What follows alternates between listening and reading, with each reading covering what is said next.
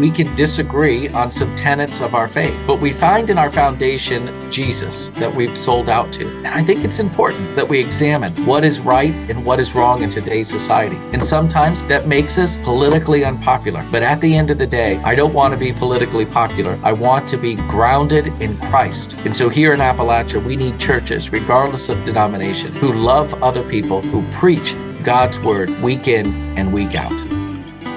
From Tri State Bible College and the Appalachian Ministry Institute, this is the Level Paths Podcast. My name is Chris Weigel, and we're glad you've taken some time to join us. It's a bit of a different Level Paths podcast for this episode. Rex is out of town, so Dr. Matt Shamblin is joined by Dr. Mark Phillips. Dr. Mark is a professor and the vice president of academics at Tri State Bible College. The topic is the Nazarene Church in Appalachia. Appalachia is home to Baptist, Methodist, Presbyterian, Catholic churches, and many others. But what about the Nazarene Church? What is its history, and where does it fit into the Appalachian landscape? The guest on this episode is Dr. Desmond Barrett, the lead pastor of Summit Church of the Nazarene in Ashland, Kentucky. Here's Dr. Matt. Mark, how you doing? I'm doing well, brother. Appreciate the opportunity to sit in. Well, it's great to have you. And we're going to be doing an interview with Dr. Desmond Barrett here in just a moment. Mark, would you take a moment and introduce yourself so that way anyone who doesn't know you, they'll they'll know who they're listening to. I've moved into a new role here at the Tri State Bible College. I am now vice president of academics in addition to my teaching roles, which means I get an opportunity to work more closely with students and with the professors here. I kind of bridge those two to keep things running smoothly. Some of the courses I teach here include uh, a number of apologetics courses, philosophy course for undergrads. Started here in spring of 2017 by teaching a course in Christ centered counseling. So, covered a lot of ground, been here for mostly six years it's a good place to be. It's a good community of believers, many who have different denominational backgrounds, but we uh, worship a risen Savior whose body will not be divided. So we have an opportunity to listen to a number of different viewpoints, of different distinctives. It's one of the things I treasure here to learn more of the history of the various faith communities around us. So thank you for having me today. Well, glad you could join in this podcast. Mark is not only my dear friend as an academician, but he's also just a dear brother in Christ. And I'm thankful for him. Another dear brother in Christ is Dr. Desmond Barrett. Dr. Barrett, welcome to the podcast again. You're one of the first guys that we've had back twice. And so we're glad to have you back. Well, thanks so much. It is great to be back. You know, I'm a Christ follower, a husband, father, pastor, a revitalization coach. I'm an author, community focused, and my heart is to serve the local church, regardless if you're five people in your local church or 5,000. I believe God has called us and trained us and equipped us for a season just as this. And that's where my heart is as a local pastor, but also as someone who's coming up alongside other churches and local pastors who are struggling in this season. And so it's it's great to be with you today. Desmond, it's great to have you on the podcast. And I love the things that you write. You have a great podcast. Tell us the name of the podcast again. I uh, do a weekly podcast called Revitalizing the Declining Church with Dr. Desmond Barrett. It's a great podcast if you are in the midst of a revitalization effort or you're thinking about it. Uh, it's about a 10 to 12 minute podcast on a weekly basis. So it's a good car drive podcast. And it's just to encourage, to challenge, and to make you think as a local pastor and lay leader in the local church that may be going through revitalization. Desmond has a background in leadership. And so there's a lot of positive, helpful input that you'll get from this podcast. He often writes for Outreach Magazine, so you can see the articles there. And he's written one book, and another one will be coming out soon. Is that right? The third book is getting ready to come out. Uh, Revitalizing Declining Church came out in 2021, and it's 10 stories about 10 great churches that had a turnaround. And in addition, through subtraction, Revitalizing the Established Church came out earlier this year. And then uh, Revitalize to Replant, it's in the editing phase. So it may come out early next year or even later this year. And then next year, two more books will come out that I'm doing with co authors about uh, leadership in the church, eight principles, and then one focused on missions, but neighborhood missions. Those are books you need to get. You can get those uh, through Amazon. Is that right? That's correct.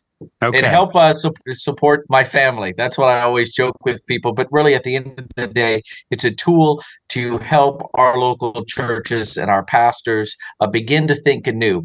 I, I think in this discouraging season, we need encouragers, and I believe God has called me to be a Barnabas in our midst.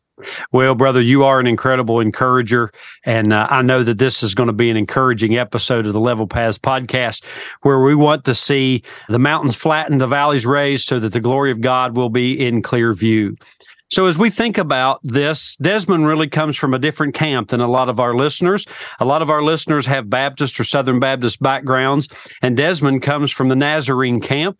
And so it's exciting because those with Arminian theology have an incredible background in Appalachia because really it wasn't the Catholics, the Presbyterians, or even the Baptists that evangelized Appalachia. It was really the Methodists and the Nazarenes and the Charismatics and the Pentecostals. They were the ones through which God used in incredible ways to see Appalachia evangelized. And so Desmond's the pastor of Summit Church of the Nazarene. It's really just a few miles down the street from Rose Hill Baptist Church where I pastor. Desmond and I are great friends friends. I love this dear brother.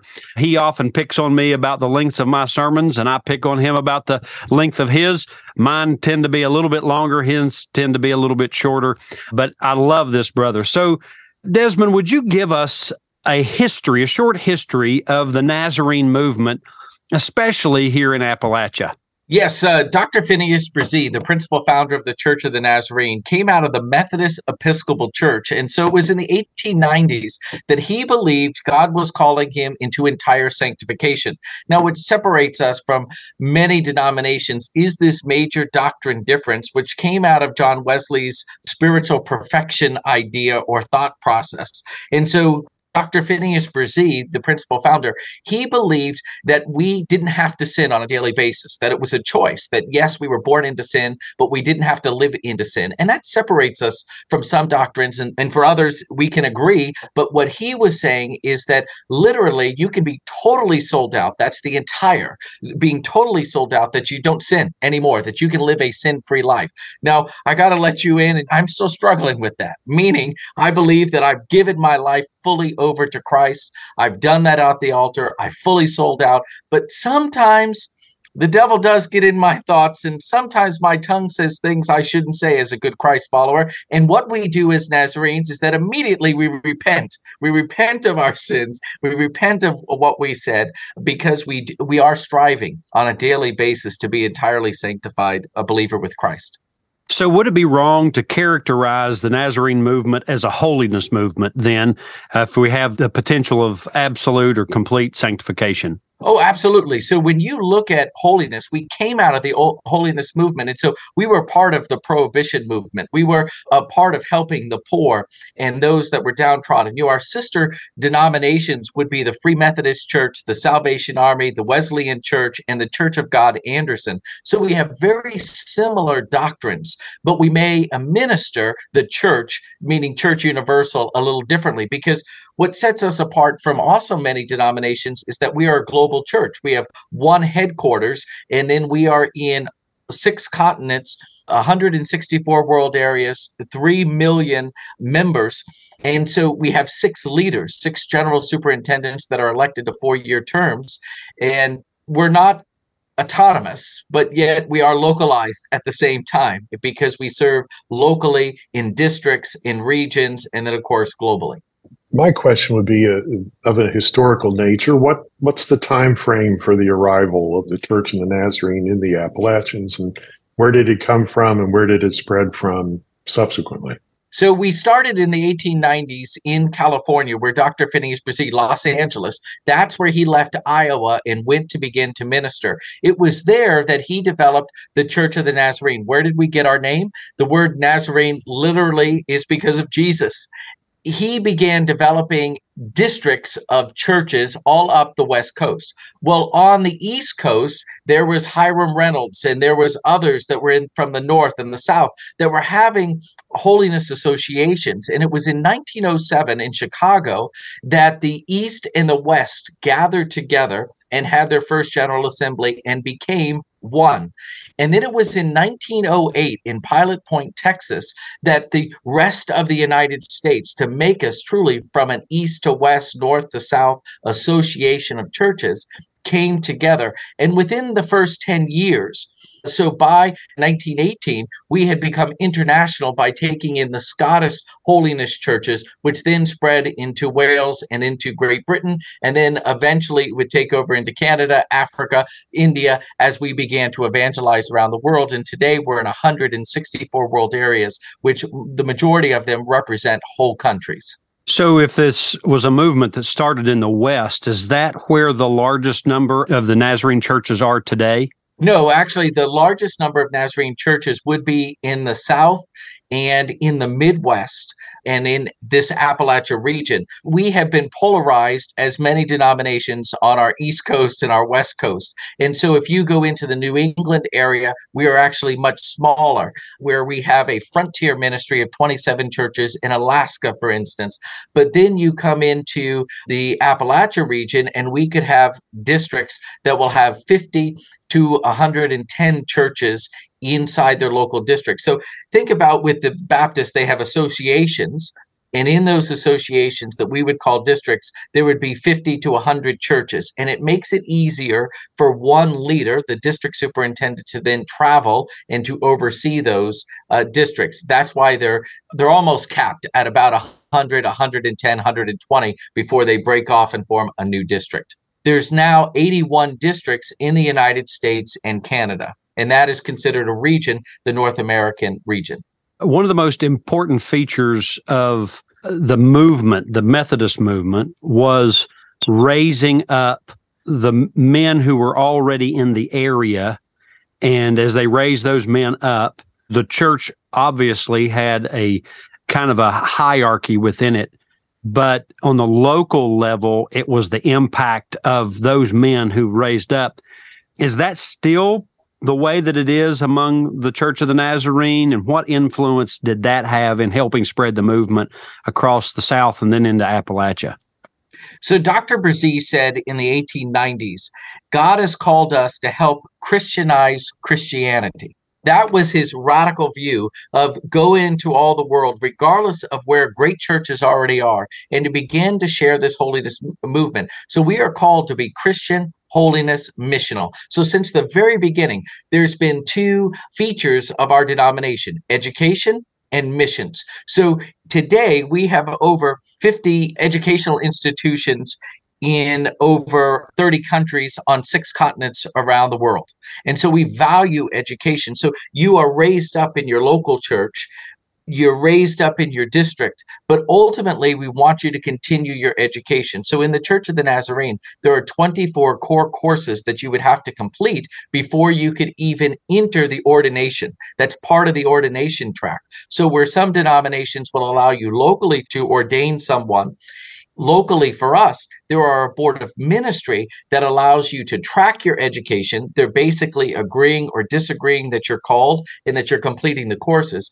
But it is only the general superintendent who has jurisdiction over that region that can lay their hands on your head and ordain you an elder in the Church of the Nazarene. And so that process is a long time. So, for instance, when I started the process in 2008, I wasn't ordained as an elder until 2014, even though I was already pastoring part time and then full time by the time I was ordained. So we value education.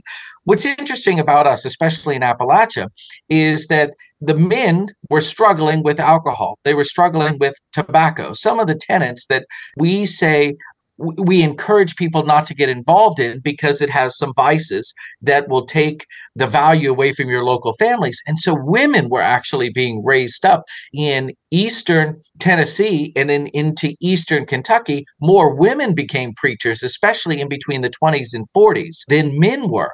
And in fact, around the Nashville area, that became pretty much a women driven district, especially early on. Now, those numbers have completely transformed and less than 10%, in fact, 7%, the last statistics that I saw were women in the United States in the Church of the Nazarene. And so we pulled back from who we were at one time, ordaining women, allowing women to be in ministry. We still say that, but ultimately it's our local boards, the local church that would have to hire a woman. And that's becoming more of a struggle for our women, specifically in Appalachia in New England or in California or in the uh, Northwest, that is not the case. They're more open to allow women. But in Appalachia and in the South, they've regressed in that area where we were even in the 1940s. You've used the term district superintendent. Now, that's familiar to me. I grew up in the Methodist Church. So now, whether you might be using the term differently, at least we have a touch point there some familiarity.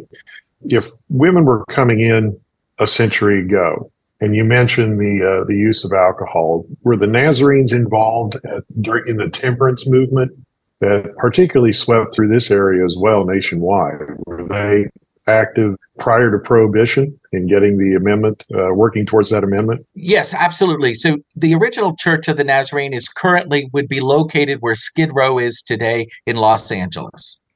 And so Bresee always had a heart for the poor. Here in Appalachia, we're having one in five people are living in poverty. Just in Boyd County alone, nearly 20% of people are in poverty. And so we are called as Nazarenes to go where there's the hurting and the loss and the Bresee saw the vices of alcohol and tobacco as the two main things that were hurting our families, where men were going to the beer halls or the juke joints points and they were really spending all of their income coming home drunk, beating their wives, not taking care of their family. And so Dr. Bresee felt strongly, especially early on, as being part of that prohibition movement, that we had to not only temper ourselves from drinking, but we had to encourage others. So even today in the Church of the Nazarene, while it, we may not come out and say, do not drink, we do say drinking leads to a whole host of issues. So let us continue to be pure in our bodies, pure in our minds, pure in our spirit, and not even pick up a drink or not even pick up a cigarette. But I'll let you in on a little secret. Are there Nazarenes that drink? Are there Nazarenes that use tobacco? The answer is yes. And what we believe is that heart holiness comes along where God will fully cleanse them and they will become entirely sanctified, where they will lay down whatever vice that's holding them back from a true relationship with Jesus Christ.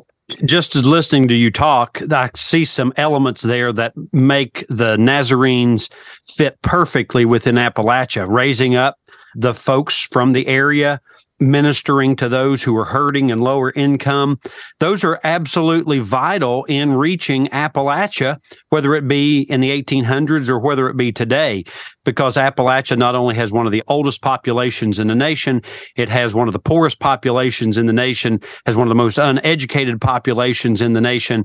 If you're not willing to, to minister to those people and ultimately equip and raise those people up, then you're going to die on the vine because that's really the largest percentage of Appalachia.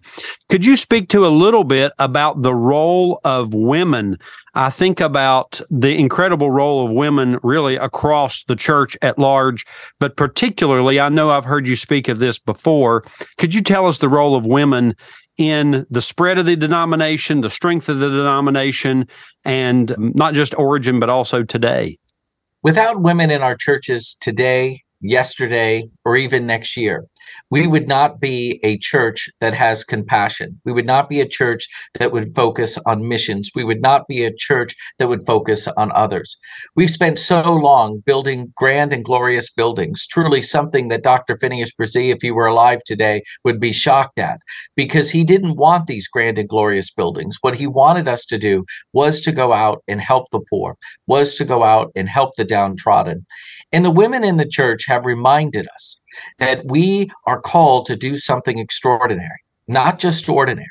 And so, women from the very beginning have been a vital part of our mission movement, have been a vital part of keeping our churches going when men were struggling with addiction or called to war, or they were called into a working environment that took them away from the home. It was women who would bring their children. It was women who kept our Sunday schools alive, etc. But it wasn't until the 2000s that we elected our first woman general superintendent. Again, we started out with two general superintendents. Now we have six because they travel all around the world and they literally have to lay their hands to ordain someone. And we've just recently, in the last 10 years, elected our second woman general superintendent. But I got to be honest, in our church today, there is heavy pushback against women in leadership. So, for instance, in my own local board, for the longest time, we had 20% of women on our church leadership team. Yet, the women made up more than 50% of who we had sitting in our chairs. And so we have to do a better job as Nazarenes to be more inclusive to the women. And I understand for other denominations, this is foreign, this is unbiblical, this is unscriptural. I hear you. But for our denomination, we feel that women are equal to men in the calling to lead local churches, to be in leadership, and to continue to teach. And so without women, the churches of the Nazarene here in Appalachia would not be here. For instance, Summit Church of the Nazarene in the 1950s had a woman pastor. Now, I talked to her daughter recently. She's gone on to be with the Lord, that pastor, but I talked to her daughter in the last couple of months, and she said, My mother had huge pushback when she pastored in Flatwoods, when she pastored in Summit, when she pastored in other areas in this region, because men did not want a woman preacher. They believed her place was in the home. Yet her husband was very supportive at allowing her to pastor. We're still having some of that pushback today, but what I've tried to do, especially in my last three churches, is to find women who are called by God and to help encourage them in their walk. And so currently on my own staff, I have two women pastors. One is an outreach pastor, one is a care pastor, because I value that everyone, meaning man or woman, can be called into ministry and to serve the local church. I have a question now relative to Appalachia. I do teach a course in apologetics in Appalachia, or defending the faith in Appalachia. I take everyone back to the end of World War II up through today with some history. And a, a noted time for missional outreach in Appalachia came on the heels of the election of Lyndon B. Johnson with Great Society and War on Poverty. How did the Nazarenes respond to the media focus on Southern West Virginia, Eastern Kentucky, when the American people suddenly became aware of the poverty situation? As I understand it, there's been a good deal of outreach to the poor in Eastern Kentucky from the Nazarenes. So you might detail some of the, th- the response then and if there's anything ongoing now. So in 1964, when Lyndon Johnson came to Martin County, right here in eastern Kentucky, and he stood on a porch and he declared the war on poverty and began to look at the issues and then toured central Appalachia, he was within yards, really a, a couple of miles, of where we today have a Nazarene Compassionate Ministry Center.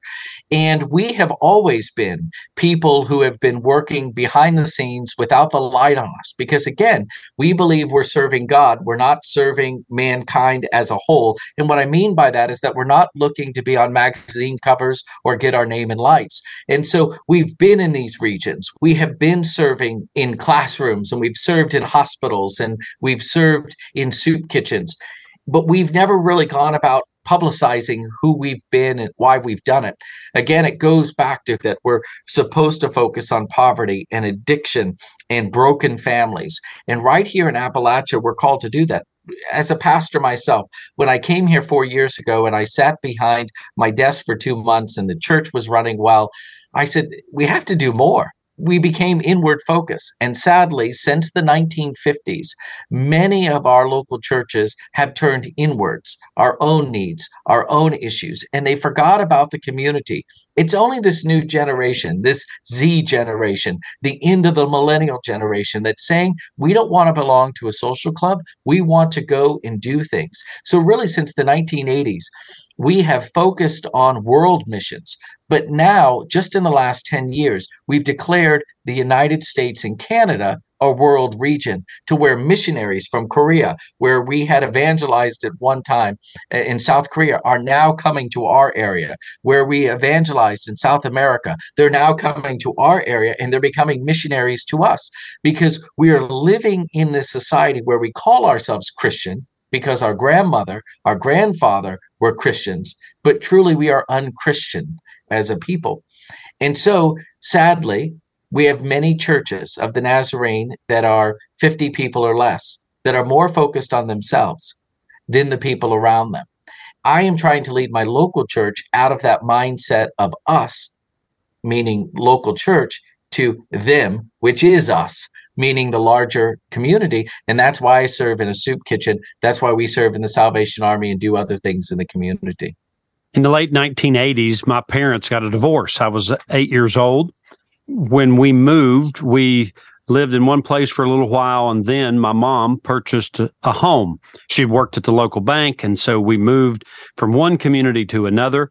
The home that we purchased had been a Nazarene church parsonage. So, in the strangest way, I have a little bit of Nazarene church heritage in my own life.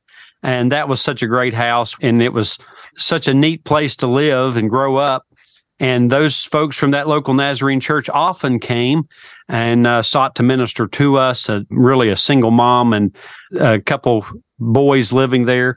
And so, Desmond, this is really easy transition. How would you characterize the state of the Nazarene movement today? Is it like the United Methodist with uh, more conservative and then more progressive wings? How would you characterize that today? Well, when you just look at the statistics across the board, 76.6% of Nazarene churches in USA, Canada are 99 people or less. And of that, just a little over 50% of them are 50 people or less. And so we've gone back to who we began. We began small and we celebrated our mega churches in our denomination, and now we're going back smaller. I believe the reason is twofold is that we took our eye off of our call who did God call us to be? And the second thing is is that we've played too much politics. And so yes, we have always been a conservative denomination, so much so that we cared about your hair, we cared about how you dressed, what jewelry you wore, etc. We've left that legalism, but we have still clung to the flag. We've still clung to patriotism. You know, Dr. Bresee, he used to always keep an American flag over his pulpit. And so you would see it that here he is, this proud American. And you find that in a lot of our churches today. But what's happening is this new generation that I believe are pulling us back to Bresee in a lot of ways, meaning to help the poor, to work with the addicted. They're challenging us on this social justice gospel. And sadly, we're becoming split between left and right. So our articles of faith, our belief system has stayed the same, never changed. Yet we're being challenged every four years, similar to the Methodists. Where are we going to stand in gay marriage? for instance. And I, for one, believe that over the next decade or two, we're going to have the big row, just like the Methodist Church will.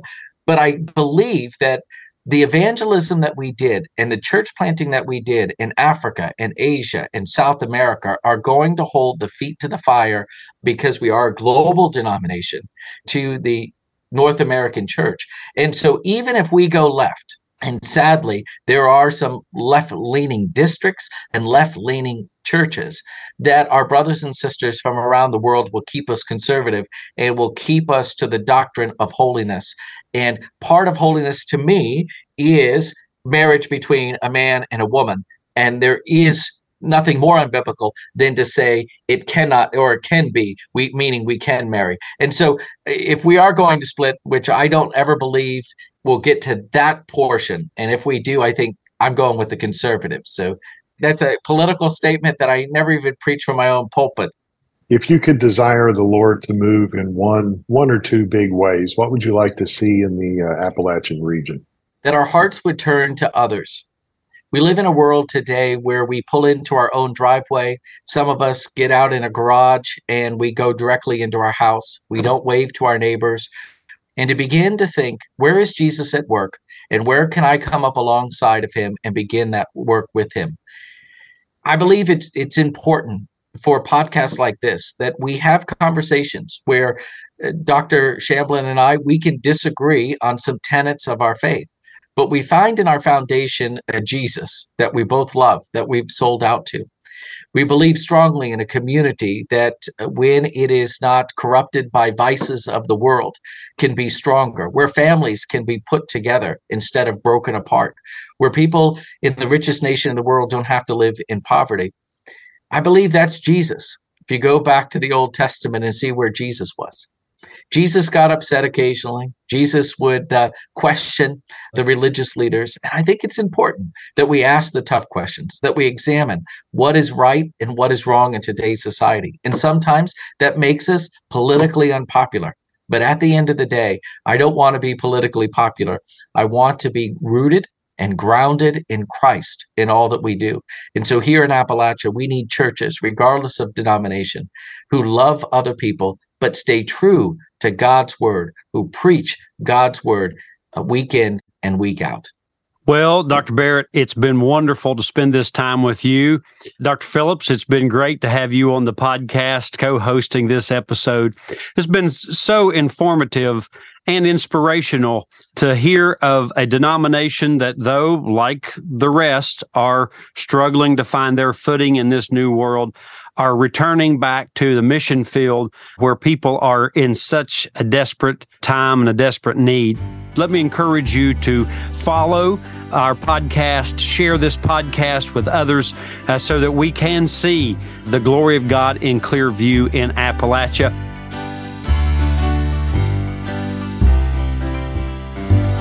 You know, sometimes we live in our own boxes and we can't imagine how God could possibly be glorified in any other church but our own.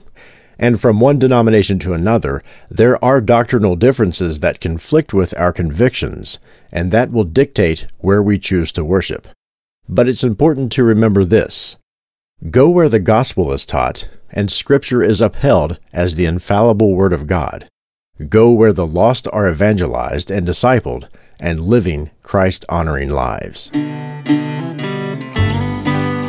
Tri State Bible College and the Appalachian Ministry Institute exist as a resource, and no matter what need you may have, Rex Howe and Dr. Matt Shamblin want you to reach out to them today.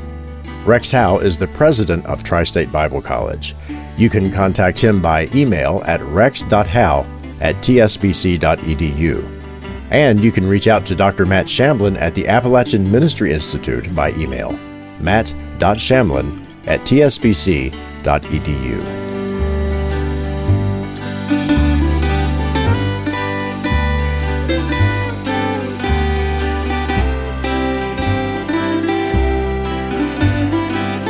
The Level Paths podcast is an outreach of Tri State Bible College and the Appalachian Ministry Institute.